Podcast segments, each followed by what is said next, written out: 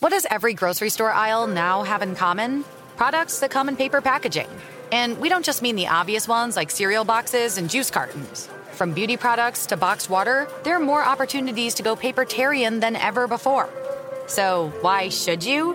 Because paper comes from a renewable resource and can be recycled up to seven times. Simply put, it's the smart choice for the environment. And it turns out, the easiest choice for you. Learn more at howlifeunfolds.com slash papertarian. When you buy Kroger brand products, you feel like you're winning. That's because they offer proven quality at lower than low prices. In fact, we guarantee that you and your family will love how Kroger brand products taste, or you get your money back. So next time you're shopping for the family, look for delicious Kroger brand products because they'll make you all feel like you're winning. Shop now, in store, or online. Kroger, fresh for everyone. What do the most successful growing businesses have in common? They're working together in Slack. Slack is where work happens with all your people, data, and information in one AI powered place. Grow your business in Slack. Visit slack.com to get started. Welcome to Car Stuff, a production of iHeartRadio's How Stuff Works. Hi, and welcome to Car Stuff. I'm one of your hosts, Scott Benjamin. And I'm another one of your hosts, Kurt Guerin. I'm Ben Bowlin, also here for some reason. How are you guys doing?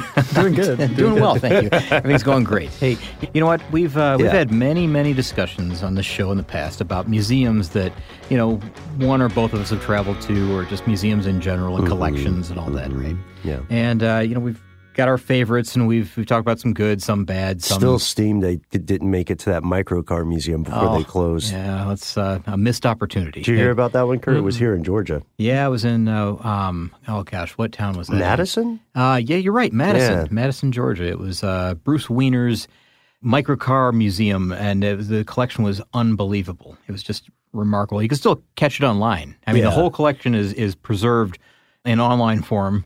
You can look at every car, every spec, you know, a little uh, detail about each vehicle and everything. But to see it in person was was pretty impressive.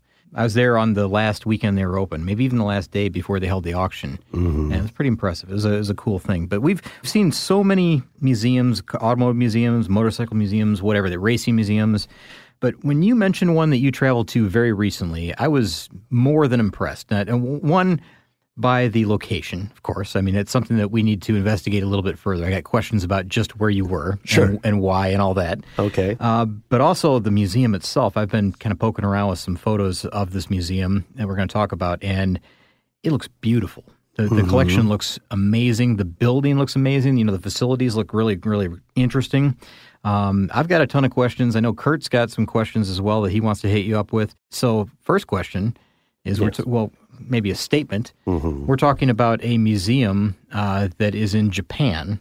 It's the Toyota Automobile Museum, right? Yeah, that's right, Scott. Earlier this year, I went to Japan for the first time. My uh, girlfriend, Brandy, and I went there. And a lot of people, when they go to Japan, they fly into the Tokyo airport. Tokyo is, of course, the most populous city in Japan. I think it's unfair to even call it a city. It's like 23 different cities or wards all smashed together. Mm-hmm. And that airport's very crowded. So we were able to fly instead of to Tokyo, we flew to a town called Nagoya, which might not be as familiar to a lot of people. It's a smaller area, it's more industrial. It is also famously a Toyota town. And we had planned to land in Japan at the Nagoya airport uh, and spend a few days in Nagoya and then sort of ease our way into Tokyo via the Shinkansen, which I finally rode. Very cool. Yeah, which we've talked about for years, man. And uh, while we were in Nagoya, which has a, a ton of history, I, I learned of the, well, going toward there, I learned of the Automotive Museum.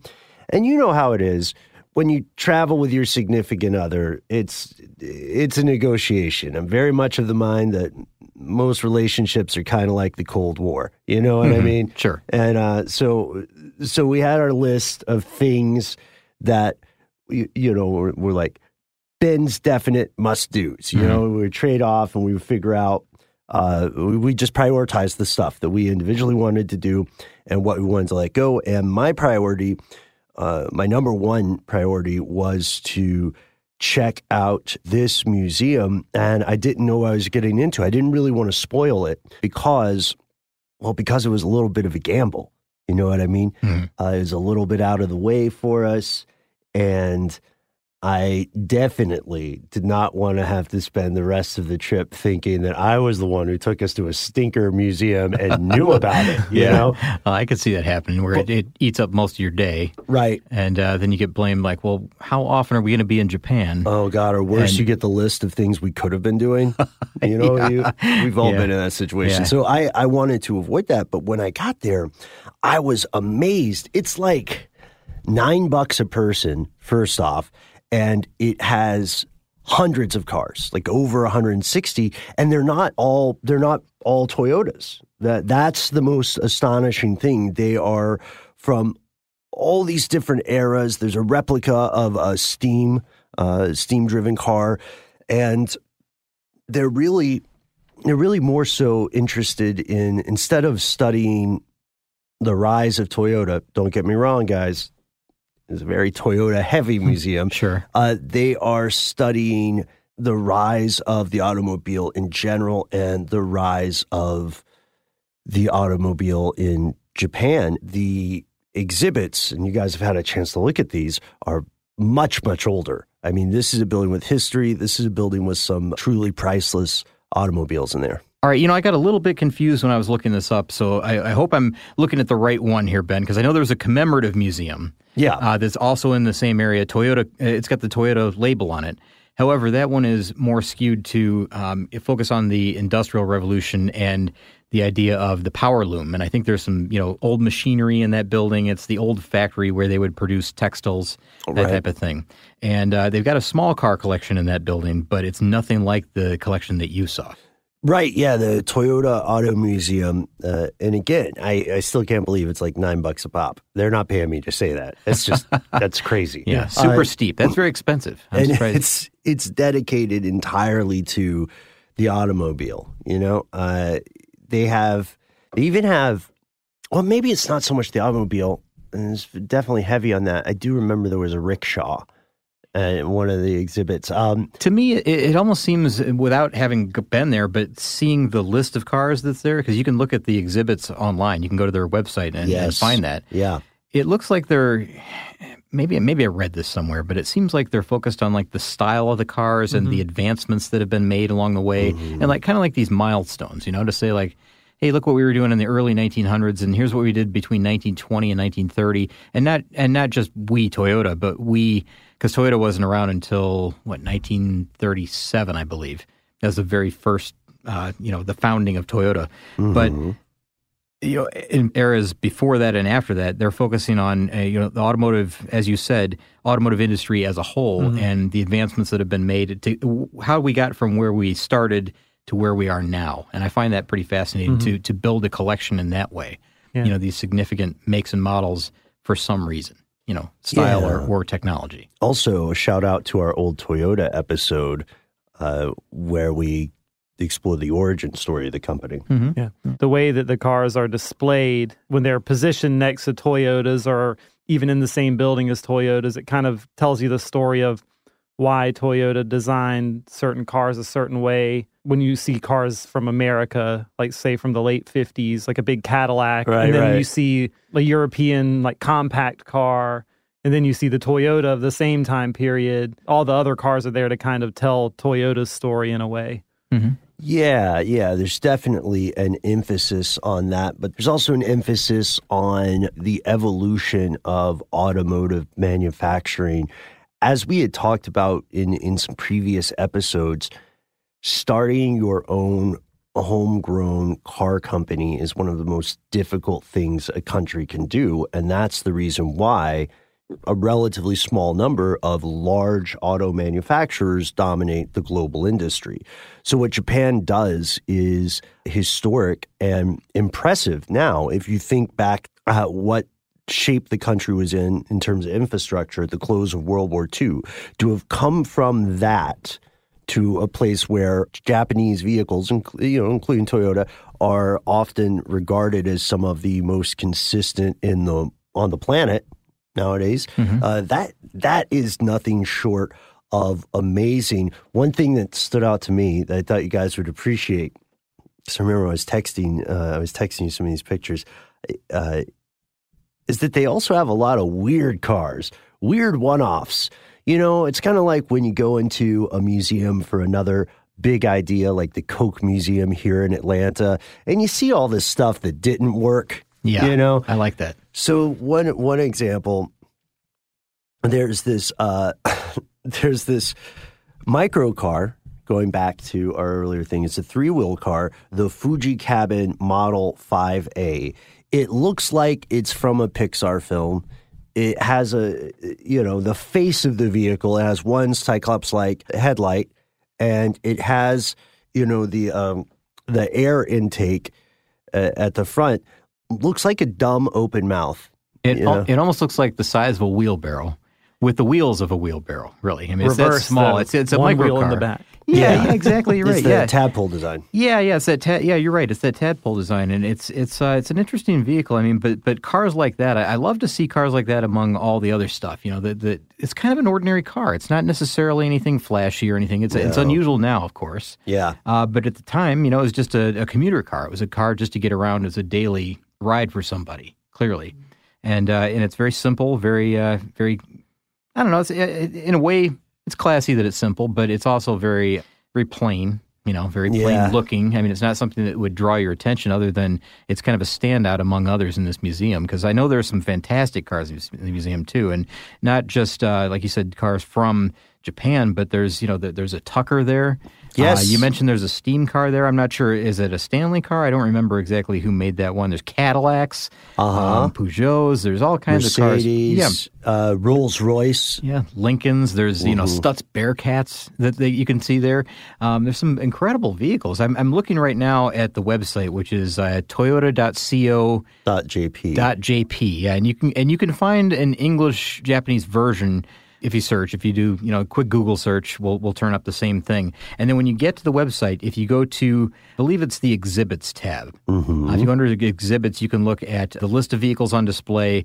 Not necessarily the automobile gallery because that'll show you more of you know just kind of aesthetics of the of the building itself and you know, Right, displays. right. But but go to the exhibits, the the automobiles on display, and you can get a real sense for what's there and the diversity of what's there because that's always that's always the impressive part to me and and even more so it's maybe I get the feeling Ben and I have to ask you this because again I've never been to Japan I've never been to this museum obviously Okay. um, have a lot of questions about the museum itself because I've been to good, I've been to some bad ones.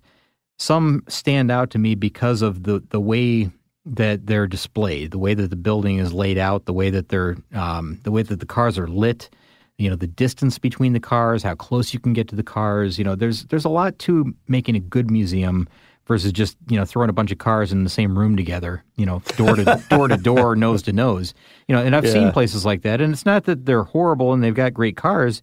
It's just that you don't necessarily get all the views, all the uh, impressions of that car that you necessarily want or you or you are trying to get. Uh, you don't feel like you've got the fulfilling experience, and it looks to me like this one. You get a pretty good view of each car. It looks like the building itself is well done. You know, it's classy. Sure. It looks like it's a calm place to visit. I don't anticipate there's any music playing or anything like that. It is thrash metal the entire time. and it's Japanese, so you don't know what they're screaming. it just looks like a it looks like a peaceful place to stroll around look at the cars you know kind of get lost in yourself a little bit lost in your your memories or you know whatever you know just the uh maybe the vision of yourself behind the wheel or you Sure. know whatever i mean it looks like a, a pleasant place to visit is is that the the general feeling of the place Yeah, yeah, absolutely. Uh, there, when we went, it was not uh, especially crowded. Uh, of course, you know we were also there uh, toward the uh, a weekday afternoon, I believe. So other, that's always nice yeah, and um, there there weren't any field trips. There were a couple people there with their kids. There were a couple of older people. Uh, there was probably one non-Japanese, one non-Japanese group other than us. Uh, what stood out to me the most was first off, I was not expecting a Tucker all the way out in Nagoya, Japan, which shows how much I know. Oh, right? yeah. Uh, and and that Tucker, by the way, is drivable. They didn't let me drive it, but yeah, of course not. it works, is what I'm saying. Interesting. Uh, they had very little in the way of barriers, right? And for some of the vehicles, especially the the more stately, you know, pre 1930s, like proper carriage type things, they would have steps up, and you would stand on. I don't know, like the fancy version of a step ladder, essentially, so that mm-hmm. shorter people could see inside. Occasionally, you would see something like the gull wing doors would be open, or you could one okay, one thing I did, which may have been pushing the line a little bit, was uh, was to to describe the way the cars are laid laid out. There's space between them, so you can generally see in every vehicle you can see at least three fourths of it, right? Mhm. Now there may be some part of it where the the back corner is tucked against something, Sure. Yeah. so you can't really get behind it. But the only boundary between you and these vehicles is going to be a um, a, a small like plastic string, probably about maybe maybe a foot off the floor. Hmm. So I wouldn't have expected that. it's not Fort Knox, is what I'm saying. Yeah. And I'm, I'm not. I, I, I'm not. Uh, I'm not proposing that we conduct a heist. I'm just saying it would be. You know, it wouldn't be hard. be a lot easier than some of the other places. But you know what? Yeah. I, you're you're mentioning something that I found like really intriguing about other places that I've been. I've been to the Lane Museum outside of Nashville, yeah, yeah. and you could walk completely around the cars. There were no there were no barriers, and and I think there might have been you know, around a couple of cars that were there. Ah, boy, I'm stretching my memory now to remember. It was years ago, but I feel like you could get right up to them and peer in as long as you didn't touch them. As long as you didn't touch the car, you're okay. But you could get right up next to the car. And I found that fascinating because I had never seen that before in another museum. Usually you're kept back with, you know, the big thick velvet ropes and they're, you know, waist high. Right. And, uh, and a significant distance away, you know, where, you know, you're not allowed to get anywhere near. You can't you can't lean in and smell what that car smells like. Right. Which is a part of the experience. You know, you can you can lean in and smell the uh, you know the the old leather and the you know the maybe the wood that's got oil soaked into it, that kind of thing. I, I love that. There were some cars where you could get the whole walk around, like if, um, like the Rolls Royce, the, the Silver Ghost, uh, which which Oh, was red and gold. Ghost. Holy was- cow. Yeah, it was red and gold though. Wow. and, uh, it was. Uh, you could walk around that vehicle. I quickly figured out that you can do what I call the lean. Everybody's everybody's had to be in a museum where you want to touch the stuff. You know about the lean. We all know about the lean. Yeah. It's like dart. It's like the same rules as playing darts. As long as your foot is behind the line, you're okay. Uh, but I did learn um, one person working at the museum was a little bit concerned because I got down on the ground. I was trying to look at the undercarriage Yeah. of a couple of things, and they were very polite. And they came up and they said, Hi, "Can I help you?" And Yeah. I, of course, I was very embarrassed. Thought Uh, you're having a medical emergency down there on the floor. You oh, know, I, I think they knew exactly what I was doing. you know, I wonder if you. I was just thinking about this. You know, I know the lean that you're talking about, right? Oh, Trying yeah, to get a better look. Yeah, so yeah. I wonder if if this would be a good strategy. And now I'm an idea guy. You know that, right? Yeah, I'm you're a not- big picture dude. I'm not much about implementing you know these Okay. ideas, but but let's say this, like like Kurt, Kurt, let's, let's you're tall, right? You're pretty tall. Yeah. So you'd be able to lean a significant distance over a vehicle, but there's a point where you lose your balance, right? Mm-hmm. I mean, it's not very far over. What if you were to wear like weighted pants? You know, like like something like lead pants. Uh-huh. You know, and that's practical. I mean, I know that's extremely practical for everybody to wear Yeah. lead pants around. You know, Yeah, yeah. But what? Uh, how about ankle weights or uh, a welt, uh, like a, a weight belt maybe that would keep your weight, you know, like more. The, the center of gravity would be much lower and behind you. Mm-hmm. I wonder if that would work if you could lean uh, like a lot farther. Yeah, if I were there with you guys, I could have ropes tied to my shirt, and each of y'all could grab one and just let me go in. You know, I could basically get on. You know, I could get inside the window with my head. that's equally feasible. I think. You know, to, to my lead pants idea. Yeah, I mean, What about well, almost like a judgment and brainstorming, How about guys. like Yeah, a this is how about a just- chest mounted kickstand that you could you know deploy under the ground so you could Okay, uh, get the on. full Yeah. you could get the full lean Yeah. and then your whole body back. You'd look like you'd look like you know um, um uh, a ski jumper in the air. You know how they lean Oh, yeah, forward yeah, on, their, yeah, on, their, on their skis like that? For the big ski jumps. Yeah, exactly. You would look like that, only leaning over into the window of a museum piece. So the biggest question about that, again, no judgment and brainstorming. It's not saying no to any of these. The biggest question I have is when to deploy these brilliant techniques and devices. I think there are like, uh, if I recall correctly, there are 13 zones 13 zones? that I for sure remember. Yeah, Whoa.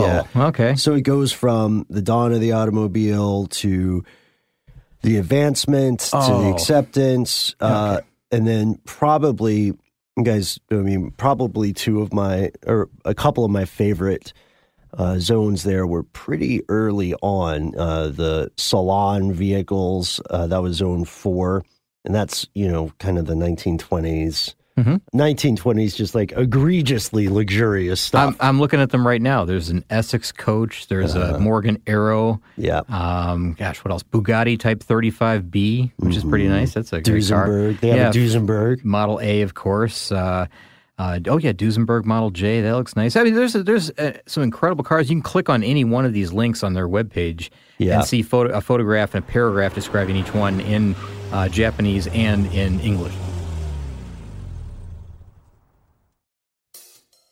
If you use paper, you're a human. But if you choose paper, you're a papertarian. Someone who lives a paper based lifestyle because it has a positive impact on the planet. And also because it's the easiest choice you'll make all day. Seriously. It's as easy as reaching for boxed instead of bottled water. It's as easy as opting for beauty products that come in paper packaging. It's as easy as grabbing eggs in a cardboard container. And that's all in one trip to the grocery store, which, if we're being honest, you were planning to go to anyway. But paper isn't just an easy choice. Papertarians know that it's the smart choice too. Because paper comes from trees, a renewable and sustainably managed resource. And paper products are designed to be recycled. In fact, when you choose products that come in paper based packaging, those fibers can go on to be recycled up to seven times. So why wouldn't you go papertarian? I'll wait. Learn more at howlifeunfolds.com slash papertarian. You're a growing business, which means you need every spare hour you can find. That's why the most successful growing businesses are working together in Slack. Slack is where work happens, with all your people, data, and information in one AI powered place. Start a call instantly in huddles and ditch cumbersome calendar invites. Or build an automation with Workflow Builder to take routine tasks off your plate. No coding required. Grow your business in Slack. Visit slack.com to get started. The Home Depot wants every mom to have their own outdoor oasis this Mother's Day, whether that be a new space to relax or a beautiful garden upgrade. At the Home Depot, you can give mom a gift that's as unique as she is with a stylish and comfortable place to entertain or relax for the mom who does it all. And with convenient delivery, you won't have to stress over getting it to her either. Looking to step up your Mother's Day flowers for the mom who's great with gardening? Let Mom's Green Thumb do some digging with colorful flowers, pots, and premium soils to bring out the most in her patios, walkways, and gardens with the Home Depot's Mother's Day savings event happening now. Get Vigoro potting soil, just $8.97 for strong, healthy, vibrant plants indoors and outside. Start your Mother's Day shopping and saving today by checking out the Home Depot's extensive selection online at homedepot.com or directly in store near you with convenient pickup and delivery options. See homedepot.com slash delivery for details. The Home Depot, how doers get more done. And then they have a lot of deep cuts that I think would surprise anybody who, who especially who enjoys older vehicles. Like they have a Stutz. Yeah. I mentioned that earlier because that's Yeah. one that stands out to me. The Stutz Bearcat. I always find that as a funny Yeah. car because I think Mr. Burns on The Simpsons owned a Stutz Bearcat, and I remember being in an episode early, early on. Yeah. You know, like the the lazy chief police uh, Wiggum, right? Uh-huh. He's kind of kicked back in his car, eating probably a donut, if I had to guess. Sure. And Burns is making his escape, and he's in a uh, a Stutz Bearcat, right? And they report it as a red Stutz Bearcat, I think, or so, I'm going to mix this up, but like a red Stutz Bearcat in 1914 or whatever. And the, the, the police chief sees it goes by and he says, "Ah, that's more of a Burgundy," and just lets it yeah, go. I remember that. Yeah. Hilarious to me. I mean, it's it's funny because you know, just it, it's such an unusual vehicle, and of course, Mr. Burns, some a character like that would own a vehicle like that. But you know, these cars, these kind of one-offs, the specials that you see when you walk around the corner, you know, and don't expect that. That Right. to me is what really kind of turns me on about certain museums versus other museums where uh, you kind of you kind of know what's going to be there.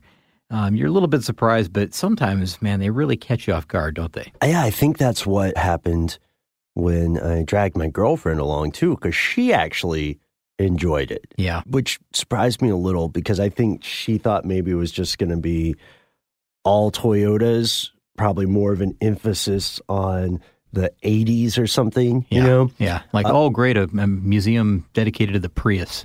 Right, Finally, what a time to and I'm sure that you know what there probably was a Prius there, right? I mean, I'm sure they've got their current Yeah. product line there. You know, a lot of them anyway. I I'm going to be honest with you guys. Uh, this may be an uh, a function of attention span, or it may be a function of just like worrying about time spent wisely. But when I go to m- museums like this, uh, especially any any museum that focuses on the history of something that's fascinating, I end up taking forever in the beginning and then get kind of inundated with information. So by the time by the time I had made it to uh let's say the 80s, mhm. uh by the time I made it to the 1980s, uh, I, I started thinking, ah, I've, I've, I've seen a Toyota Corolla. so you're just doing a walk. You're doing a walk, just a walk through at that point, right? I'm, I'm walking around, yeah, and I'm stopping for I'm stopping for vehicles because there were some vehicles that I had not seen up close, like uh, the Eunos Roadster. Mhm. Uh, I had not seen one of those up close, and that was weird to me because it's a Mazda Miata. yeah, It's a Mazda Miata. sure. But being called a Eunos Roadster made it new and fascinating, and uh, Somehow intriguing. yeah, because in uh, the early auto history of Japan, their first vehicles they were making were licensed Mhm. rather than completely domestically created. And Toyota led the charge on creating vehicles in Japan for the Japanese market from Japanese parts. You know okay. what I mean? Yeah. So, so for them to take that step is impressive, but it also means, you know, this is something that we have talked about in the past. It also means there are a lot of things just sold under different names, you Mhm. know, Yeah. which is always has always fascinated me and still fascinates me today. You know what? I'm going to be honest. It still confuses me today because there are I'm sure everybody listening we have a couple of different examples of stuff that we just thought of. You know, and sold in Europe as one name or in Australia as one name and then sold in the US for some reason as another name.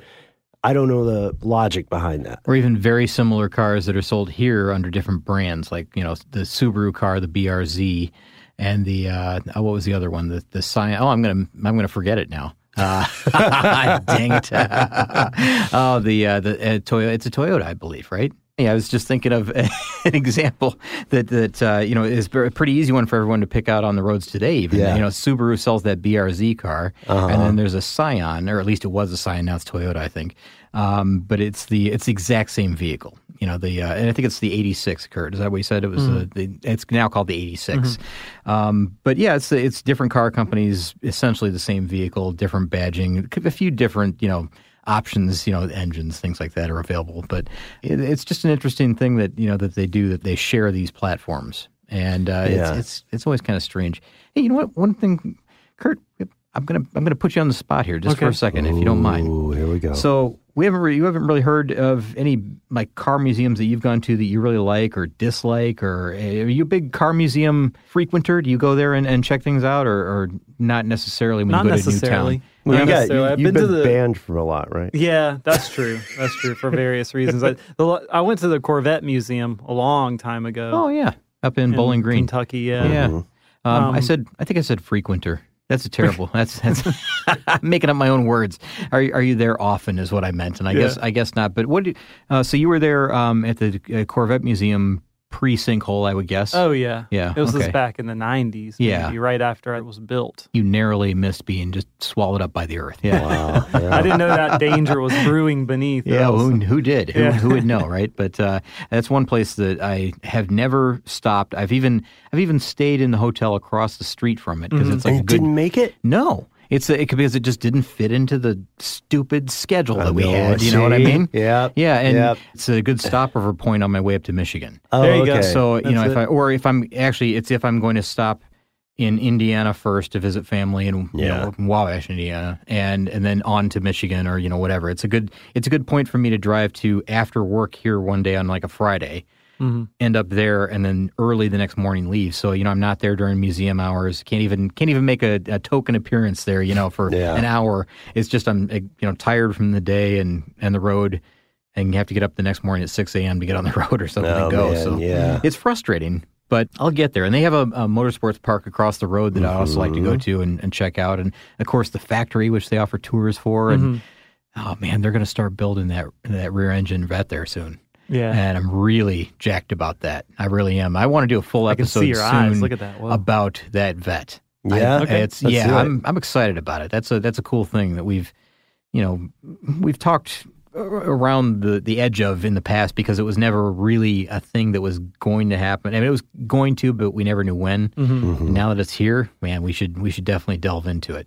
Yeah, we For have sure. been we've been waiting for that one for a while, right? Yeah, yeah. You know what? I, I didn't mean to derail us that No, much. it's perfect. I do that all the time, but uh, but but let's get back to this museum. I mean, uh, you see, do you think you spent like the whole day there? Do you think you spent like um, you know eight hours there, five hours there, two Uh, hours? What was it? Probably probably about four hours, but wanted to spend a longer amount of time there. Yeah. You know, it's weird because we're in a country that's new to me. My girlfriend had been there before, um, but neither of us have been to this town before. Mm-hmm. So we wanted to be, you know, conscious of how long it took to get from point A to point B, things like that. Mm-hmm. Because, without going into the full details, one time uh, we were in a different country and we took a ski lift up. It was supposed to be a romantic thing. Uh, we took a ski lift to the top of this mountain, and then we had to, we found out that you still had to wait in line for the round trip, and the line was like uh,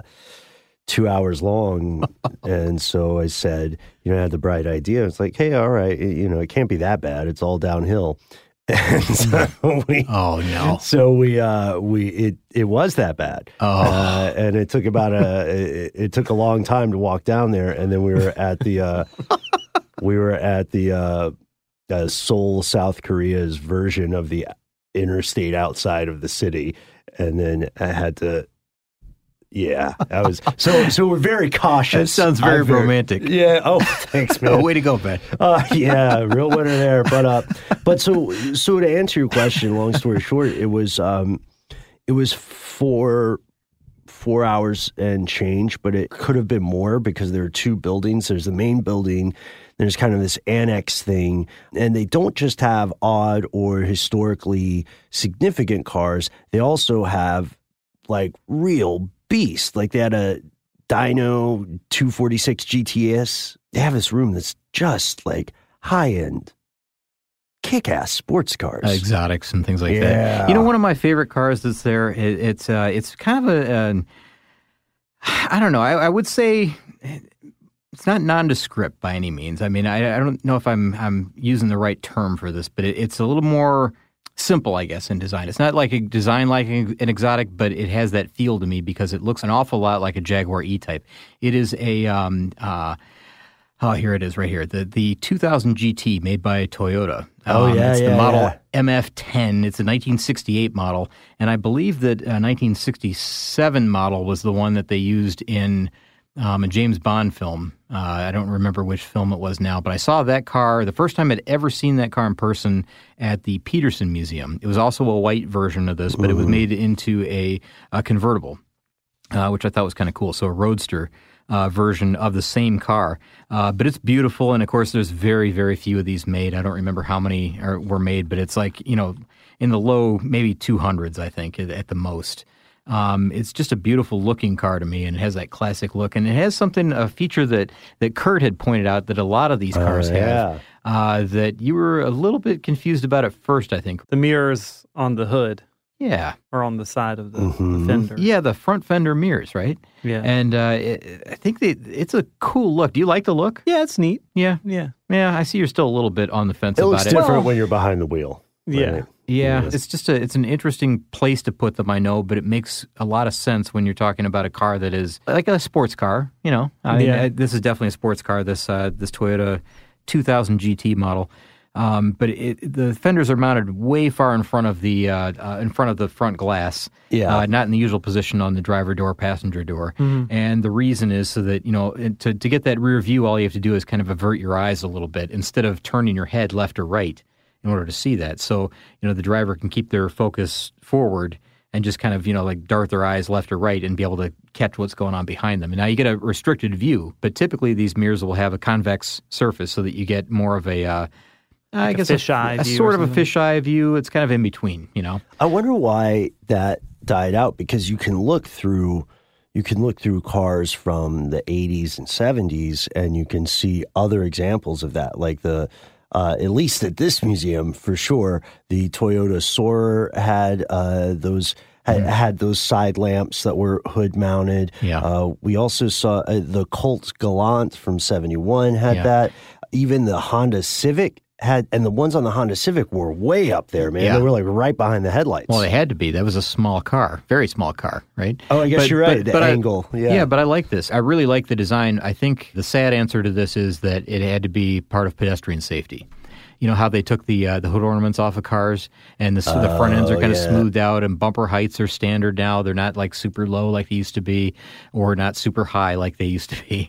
Although I'm seeing a trend in trucks where it's becoming like a wall coming down the road. You know, normal Yeah. consumer pickup trucks. But yeah, yeah. But I think like the the uh, the side mirror is like the size of a forearm. Yeah, exactly. Yeah. Yeah, but I mean, you you uh, you see the you know the position of these where if if they were to hit a pedestrian and they were to roll over the hood of that vehicle, uh, that would probably kill somebody or significant damage if nothing else. So, I think I think it's pedestrian safety. I could see that, but I would present uh, an alternative hypothesis. Oh, what's that? What if it is somehow easier to park or drive in dense areas? Yeah. You can't reach them to adjust.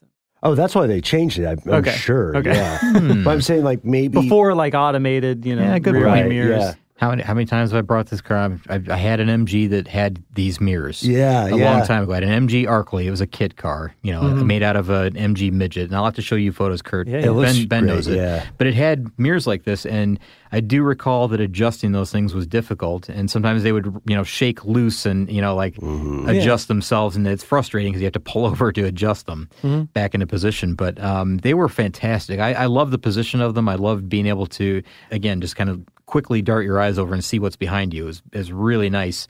And I thought that it's overall, I think it's a cool look. I really like the look of those fender mirrors like that. I think Yeah. it really is. is Just seems like they would be It's too far away to, to see anything. no, it's really not. It's not But I've never- uncomfortable. No, of course, my car was very, very small, so you know the, the Yeah. distance is more like the Honda, more like the Honda Civic that we're talking about than this car, which is a little bit farther away. But now you can, to your point, Kurt, now that it's very common for people to be able to electronically adjust those side mirrors. Sure, There's, I, I wonder why they haven't come back. Maybe you're right. Maybe it's pedestrian safety. it's got to be. It's got to be something I like think that. Nowadays, that's why it has. That's what it has to be. Oh, they yeah. get ripped off in every uh, you know automated car wash that people take their cars through or something. Oh, you know, maybe that's yeah. another issue. Do you guys remember having to unscrew your antenna before you took it I do. through the Yes. car wash? Yeah, Kurt's way too young. Are you too young for that? No, you no. know screw off it. No, he's not. I'm just joking with I've him. had but- to, you know, reach out of the window. And Yeah. Get it, yeah. Yeah. I mean, I guess they still do a version of that where they put that little um, uh, sleeve over the, the rear window wiper Yeah. and they Or tape, tape it it. down Yeah. sometimes. Yeah, they, Yeah, that's yeah. always frustrating if they tape that down. You have to get out and peel that stuff off. If you use paper, you're a human. But if you choose paper, you're a papertarian. Someone who lives a paper based lifestyle because it has a positive impact on the planet. And also because it's the easiest choice you'll make all day. Seriously. It's as easy as reaching for boxed instead of bottled water. It's as easy as opting for beauty products that come in paper packaging. It's as easy as grabbing eggs in a cardboard container. And that's all in one trip to the grocery store, which, if we're being honest, you were planning to go to anyway. But paper isn't just an easy choice. Papertarians know that it's the smart choice too. Because paper comes from trees, a renewable and sustainably managed resource. And paper products are designed to be recycled. In fact, when you choose products that come in paper based packaging, those fibers can go on to be recycled up to seven times. So why wouldn't you go papertarian? I'll wait. Learn more at howlifeunfolds.com slash papertarian. You're a growing business, which means you need every spare hour you can find. That's why the most successful growing businesses are working together in Slack. Slack is where work happens, with all your people, data, and information in one AI powered place. Start a call instantly in huddles and ditch cumbersome calendar invites. Or build an automation with Workflow Builder to take routine tasks off your plate. No coding required. Grow your business in Slack. Visit slack.com to get started.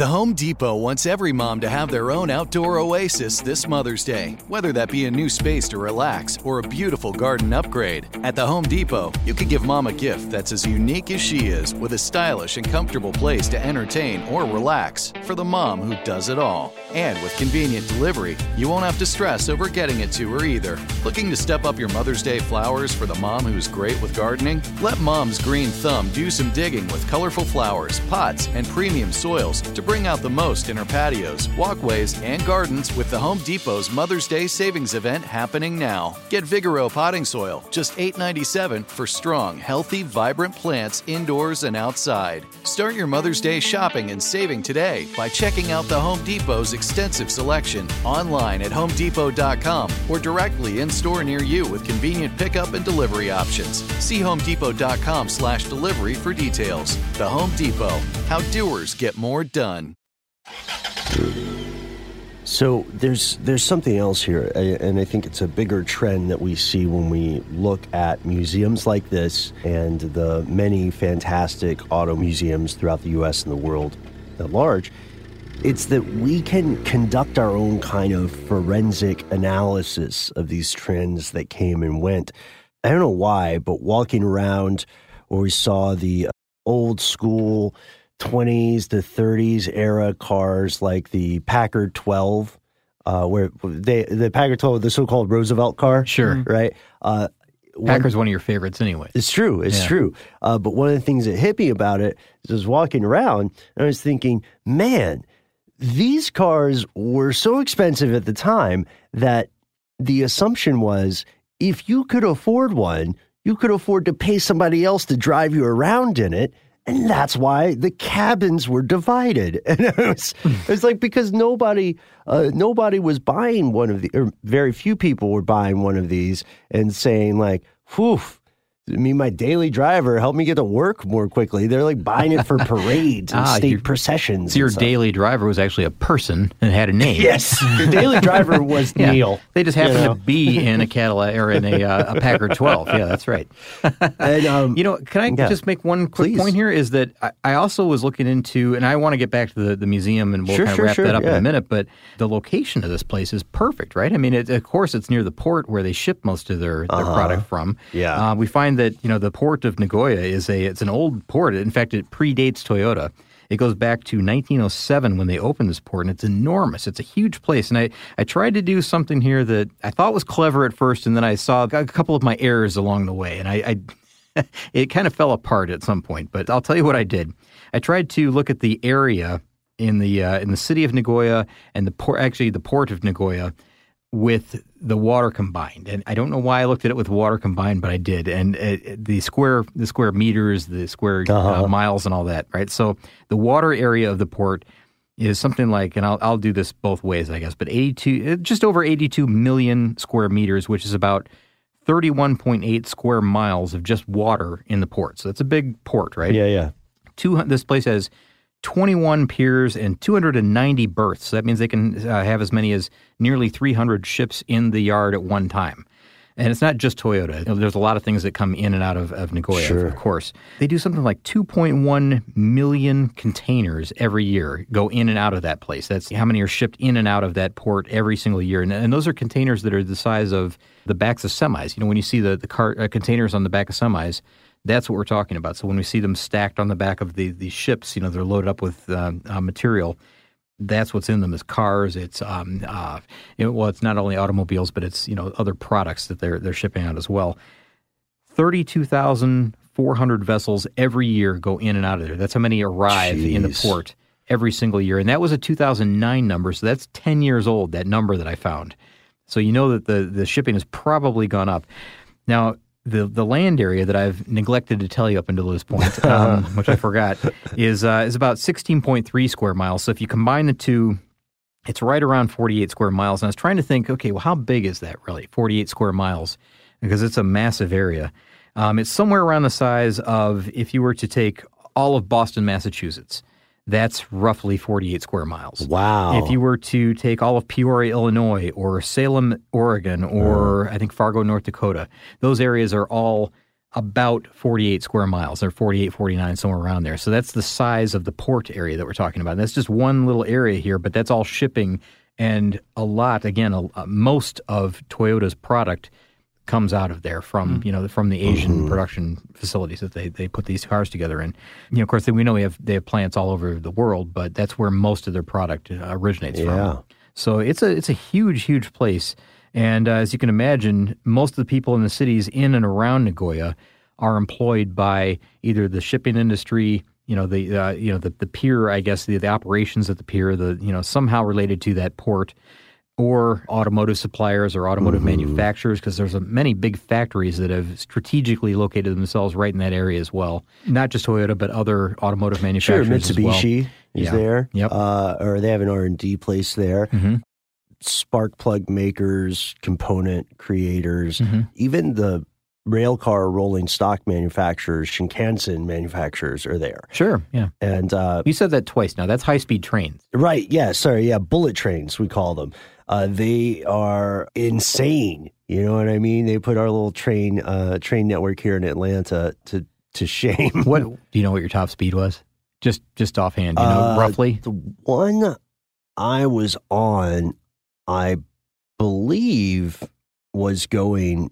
I mean, in ex easily in excess of two hundred miles an hour, but it doesn't feel like it. No, You know? not until you look out the window. No. yeah. Until you look out the window, Yeah, and the the thing that's amazing is how on time they are and how quickly they stop. And also, it's much more like being on a plane.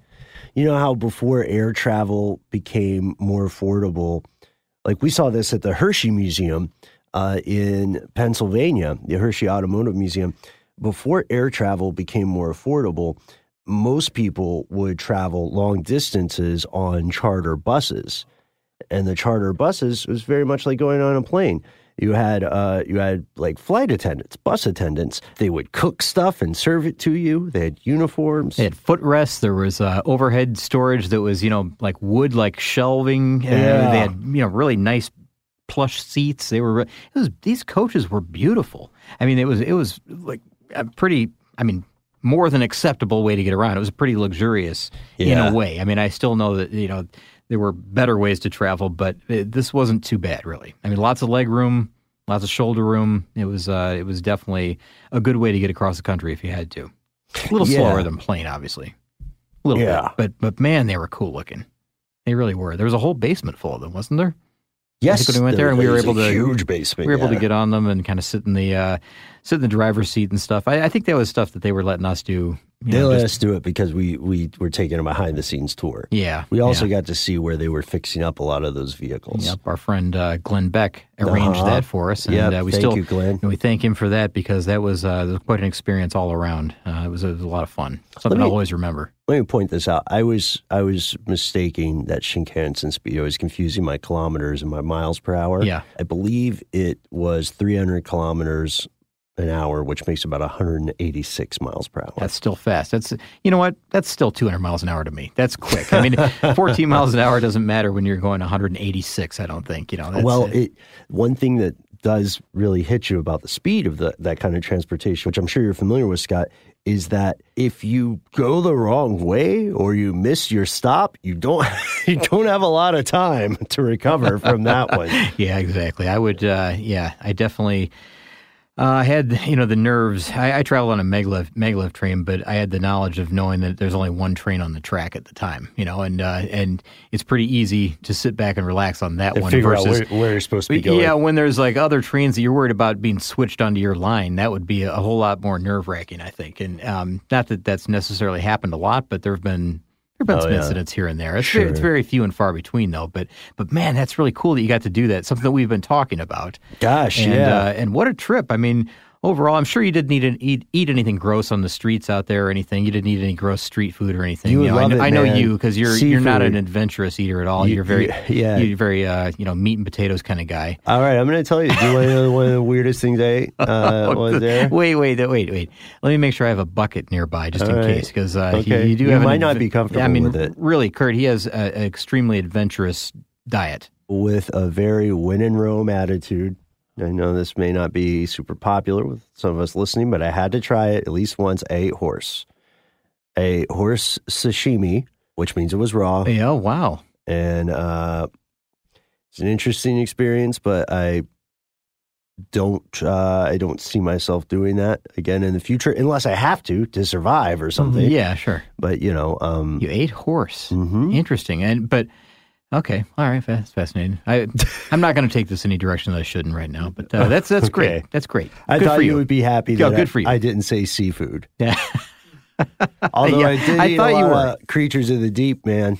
I thought you were going to go with, uh, you know, I ate a tarantula on a stick or something like that. You know, I, I was going to be, I thought I was going to be Mm. just repulsed by this, but I can kind of understand it if that's, if that is a, uh, you know, I think some people are going to have trouble with that. I, I could see somebody getting upset, but I can What- see what that you- too, but I, what do you think? I mean, okay, so Yeah. now I know somebody who's knowingly eaten horse. Uh, you know, I've, Okay. I've had, I've had It's some weird. Hey, listen, I've had some, I've had some steaks at some bad places that I assume are a horse's ass steak. Oh wow! You know, it's You better that- not it's pretty bad bad. mouth Sizzler in front of me. No, I've actually labeled like, oh boy, this is the horse's ass cut of steak. I can tell. but uh, but but seriously, like, what Yeah. what was the uh, texture? What was it like? Was it like red Uh, meat or what? Yeah, yeah. Okay. It was like red meat. It was. um It had a uh, a surprising kind of sweet note to it. Um There was this sauce. The weirdest thing is the way they served it to us. Oh wait, wait, I've had this before at Arby's. There's horsey sauce. Yeah, yeah. Oh yeah, It's you right in a- know. it's in a Yeah. packet. It's, It- uh, now that you mention it, I was at an Arby's. it's a very high end restaurant. Oh, this all this is. Per- I understand now. I understand. Yeah. Uh, well, the weird thing was when they served this, um, when they served this to us. Uh, you know, we were we were in an okay restaurant. We were in like a nice date restaurant. You know what I mean? Yeah. mean? It wouldn't be a super super expensive restaurant, Oh, sure. uh, but just a nicer place. yeah, fancy and- pants. Yeah, it's, I mean it's Arby's, Yeah, right? Oh, sure. Uh, so I had a tie on. Had the roast beef. and, uh, well, anyway, this place, which was technically not an Arby's, but don't let that ruin the story. Uh, the the weird thing was when we ordered it, at first I didn't believe it, and I thought, well, you know, neither of us are fluent in Japanese. Maybe this is a different translation. Maybe this is some kind of cut of beef or something that I'm not aware of. And I'm checked with the um, with the staff there, and they were like, "Yeah, no, no, that's a horse. Do you want some horse? Because we'll give it to you." And so I, I, I was in a situation where I said, "Well, we have to," and so we ordered some not not like a a, a, a huge platter. We weren't like just bring the whole thing out. Yeah. Um, Did you didn't have to go select it from a pin of, of horses No, like no, you would a no, no. lobster or something? Right, like, right. Like I'll have that one. Right. Uh, uh, but when we tried it, the the strangest thing about it is like there was no like great ceremony with bringing this out, except when they brought out the sauce because there was this wide, shallow bowl, and at the very bottom, in like a in an indented circular area, that was where the sauce lived.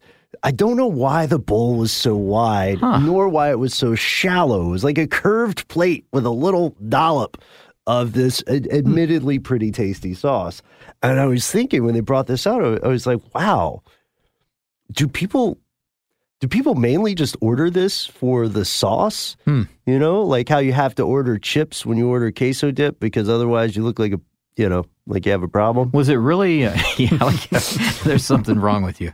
Um, is there? Um, was it like really intense flavor, or was it like it was really? it um, was a little it was like kind of smoky sweet it Okay. wasn't I, I would not say it was super duper intense it wasn't it wasn't bad um Hmm.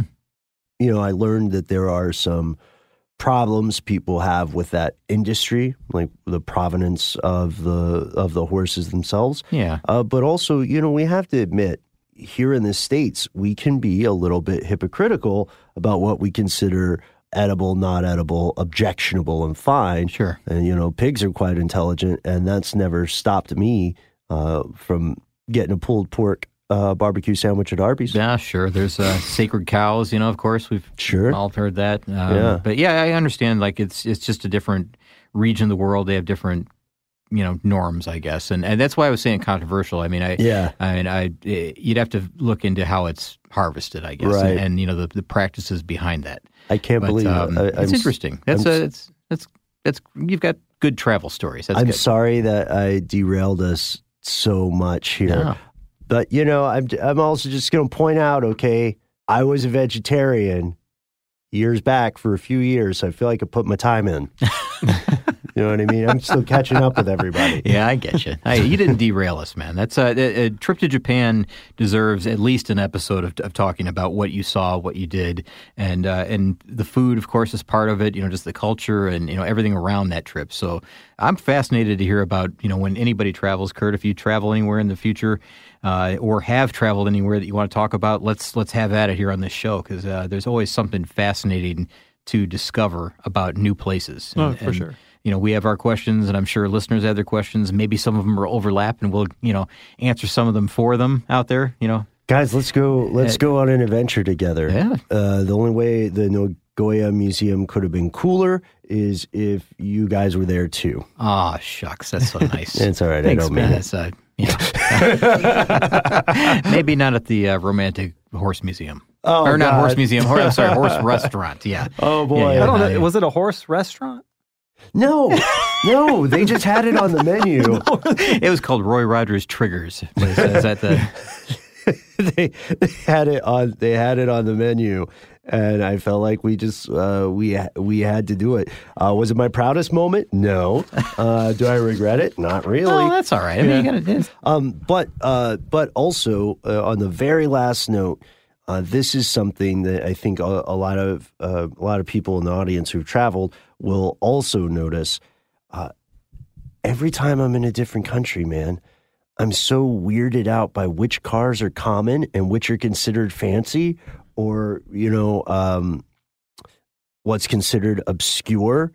You go to some places and it's just Fiats everywhere. Yeah. like, why wouldn't you have a Fiat? sure. and uh, you go to other places and like you know it's weird it's weird how mercedes are not impressive cars in some countries Yeah. and I, I keep wondering i'm like are they just super cheap here are we getting are we the ones getting ripped off Yeah, it's interesting, isn't it? Like just to find out what's the, what's the norm there versus the norm here, and you know the the oddballs are the ones that always intrigue me. Like you said, like when you know, go to a certain region and you find out that hey, just about everybody has a three wheel car here. You know, and it's pretty it's pretty rare where we are, but you know it's it's something that's commonly seen there. You see it on the on the you know side of the road all the time.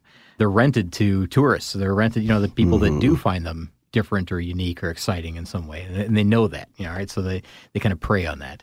But yeah, good for them. It's it's fun. It's always interesting to travel. I, I love doing it, and you get good stories like the Nagoya Toyota Museum. I, I don't have the name exactly right there. I know that the Toyota Automobile, Automobile Museum. Museum. Of Nagoya, I think is what it's called. If you want to search for it and and check out what Ben has already seen in the past, and I'm a bit jealous, Ben. I'm, I'm a little jelly, as the kids say, Oh, uh, of, uh, of you being able to go there and and do that. But uh, I know it also takes a lot of hard work to be able to get to do something like that. So good for you. That's a good experience.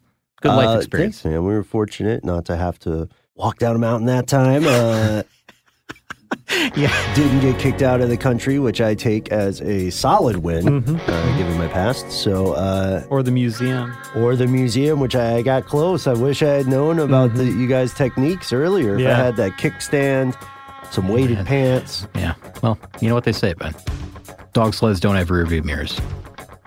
That was perfect. Well, you know, I mean, that's the way it works. yeah, that's the way it works. I mean, it, all comes around, right? Full circle. Full circle. thing. Yeah, exactly. So, oh gosh, have we exhausted the uh, Nagoya Toyota Museum yet? I think we've done an okay job just sketching out some of the the high notes of the museum. Thank Yeah. you so much for listening, folks. Uh, we want to hear your stories of your favorite auto museums here in the US or anywhere in the world, open or closed, and what you like about them. You can find us on Facebook, you can find us on Instagram, you can find us on Twitter.